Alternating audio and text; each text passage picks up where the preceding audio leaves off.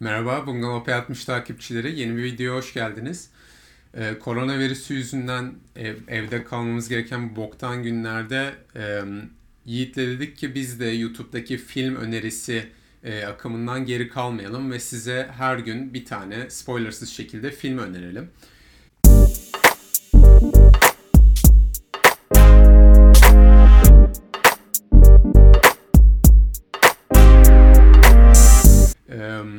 Yani şu- çok sık şekilde paylaşmaya çalışacağız bu öneri videolarını. Şimdilik her gün bir tane dedik ama hani gidişata göre bakarız.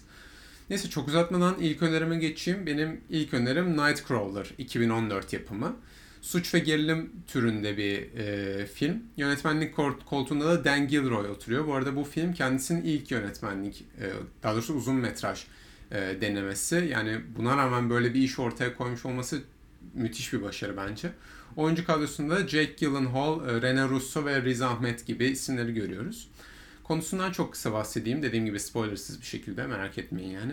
E, Jake Gyllenhaal'ın canlandırdığı Lou Bloom karakterini izliyoruz film boyunca ve kendisi aslında bir hırsız ve e, geceleri türlü yollarla para kazanmaya çalışıyor Los Angeles sokaklarında. Bir gece suç ve kaza gazeteciliğinin filmde bu Nightcrawler kelimesiyle kel- e, Nightcrawler olarak geçiyor. Nightcrawling daha doğrusu.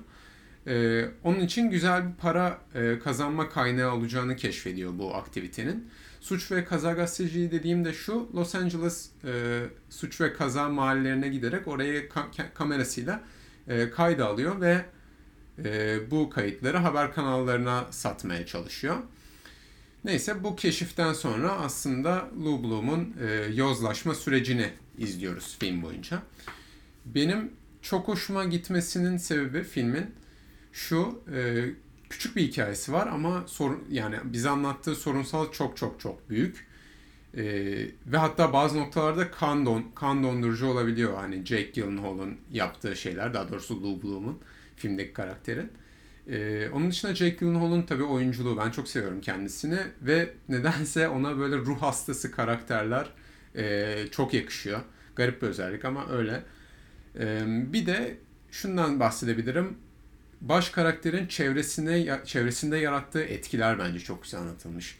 Ee, yanında çalıştırdığı çocuğa etkileri bambaşka. Ee, haber kanalında haber çektiği videoları satmaya çalıştığı haber kanalında hoşlandığı kadına etkileri bambaşka yani ve birbirinden tamamen zıt yani bu bu etkiler bence çok güzel e, ortaya konmuş. Bilmiyorum ben çok seviyorum. Biraz ana akım bir filmle başlayalım dedim e, önerilere. İzlerseniz aşağı yorum atmayı unutmayın veya hani özelden de yazabilirsiniz. E, neyse umarım beğenirsiniz diyeyim ve ilk önerimizi kapatmış olalım. İzlediğiniz için teşekkürler. Görüşmek üzere.